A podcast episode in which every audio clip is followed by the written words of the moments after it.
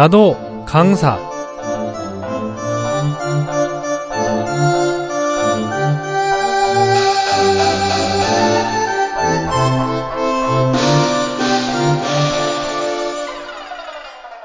옛날 중국에 가현이란 수행인이 매일 행인들의 짐을 산위까지 날라다 주었습니다.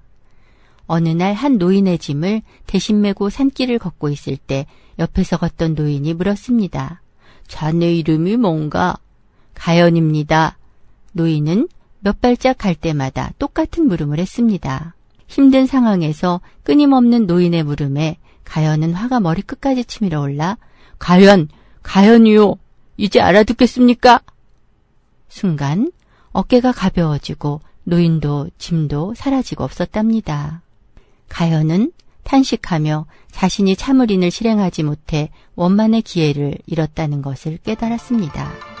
모든 청취자들이 참여할 수 있는 나도 강사는 방문 또는 전화로 강의를 듣는 코너입니다. 희망을 전하는 방송 SOH 나도 강사 많은 참여 바랍니다.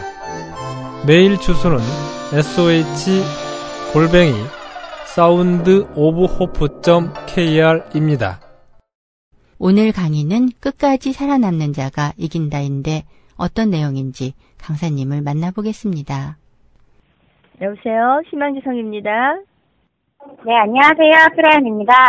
예, 프라연 강사님, 나도 강사에 신청해 주셔서 감사하고요. 자기소개 부탁합니다.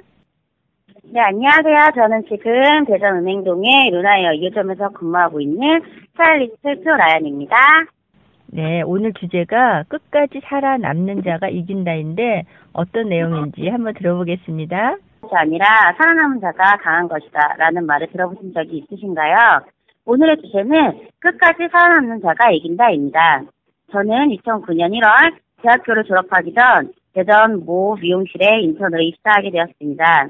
친구와 함께 친구의 권유로 그곳에 입사를 하게 되었는데요. 저는 그 유명한 미용실을 알지 못했습니다. 하지만 정확히 한 달 뒤 그 친구는 저를 버리고 그만둬 버렸죠. 그 친구만을 믿었었는데 말이에요.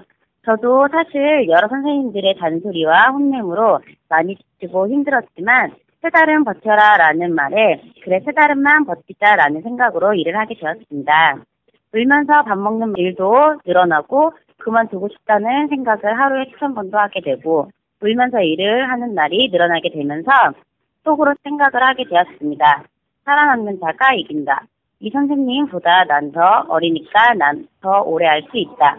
내가 전성기 일 때에는 그분은 그만두실 거야. 살아남자. 그렇게 세 달이 되고 1년이 되고 다른 선생님들이 먼저 그곳을 떠나게 된 후 저도 떠나 지금은 그때 선생님들보다 지나갔던 인턴들보다 좀 더 더 잘 나갔고 더 잘 벌게 되었습니다. 어떤 곳이든 어떤 일이든 끝까지 살아남는 자가 이깁니다. 여러분 끝까지 살아남으실 수 있으시죠? 경청해 주셔서 감사합니다.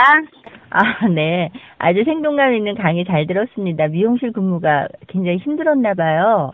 네, 아무래도 인턴 때에는 많이 힘들 수밖에 없어요. 그래도 디자이너가 되고 나서 자기의 꿈을 펼치면은 굉장히 즐겁고 보람되는 일이 굉장히 많아요. 네.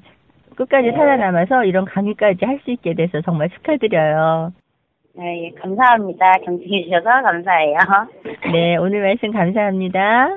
네, 감사합니다. 네. 인내는 쓰고 그 열매는 달다는 고사성어가 생각나는 강의였습니다. 모든 어려움을 극복하고 헤어 디자이너로 성장한 표라연 강사님의 강의가 시청자들께도 도움이 될 것입니다.